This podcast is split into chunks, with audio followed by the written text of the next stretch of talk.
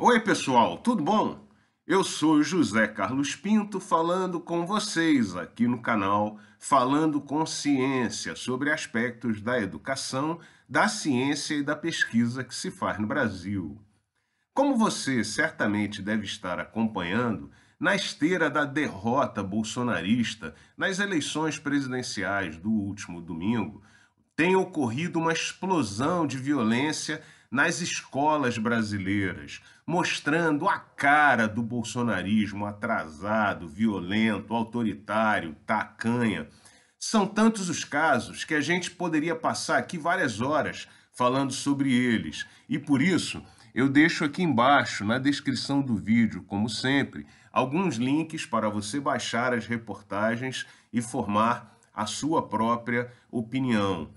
São mensagens de violência em grupos de estudantes de segundo grau, ensino fundamental, em escolas de São Paulo, Santa Catarina, Rio Grande do Sul. Você certamente acompanhou a invasão de um ônibus escolar por pessoas de bem, da boa família cristã brasileira, para atormentar, ameaçar jovens porque eles fizeram o L na janela do ônibus. Enfim, é a prova da intolerância bolsonarista, que também assola as escolas brasileiras como parte da nossa sociedade. Mas eu queria lembrar aqui dois elementos que considero icônicos nessa enxurrada de eventos autoritários e violentos. Um foi a da professora da Universidade Federal do Amapá, que achou que podia expulsar os orientandos do seu laboratório, porque eles eram esquerdistas e pedia para outros autoproclamados esquerdistas também deixarem o laboratório, porque ela não orienta essa gente. Esqueceram de avisar ela que a servidora ali é ela. Ela não é dona de coisa alguma. O laboratório pertence à União, ao povo brasileiro. Isso mostra a inversão de valores que hoje, infelizmente, se espalha em parte da universidade, em que professores acham que são donos dos meios de produção acadêmica e contratam operários da pesquisa, no caso os estudantes, para trabalharem para eles. Mas não é bem assim. É o povo, são os estudantes, somos todos nós que somos donos da laboratório onde aquela professora trabalha.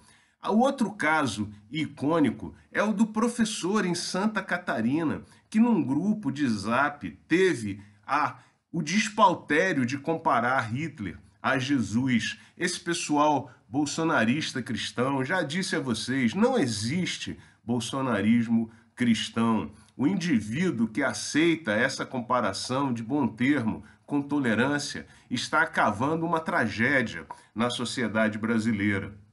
E é assim que eu queria terminar esse vídeo. Você, colega pesquisador, jovem docente universitário, estudante de pós-graduação, estudante de graduação, não tolere os intolerantes. Não é hora de ser tolerante com essa gente.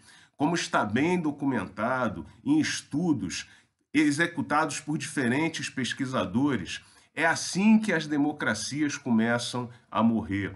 Foi a tolerância exacerbada que nos trouxe até esse momento. Bolsonaro deveria ter sido preso no dia que disse que era necessário haver uma guerra civil e no Brasil e que fossem mortos pelo menos 30 mil brasileiros. Se ele tivesse sido preso naquele dia, não teríamos chegado aonde chegamos. Não é hora de ser tolerante com a intolerância denuncie, leve para sua chefia imediata, leve para o seu chefe de departamento, leve para a instituição, para a ouvidoria, coloque na imprensa. Vamos desnudar essa gente, abaixo a intolerância e viva o futuro do Brasil. Um grande abraço e até o próximo vídeo.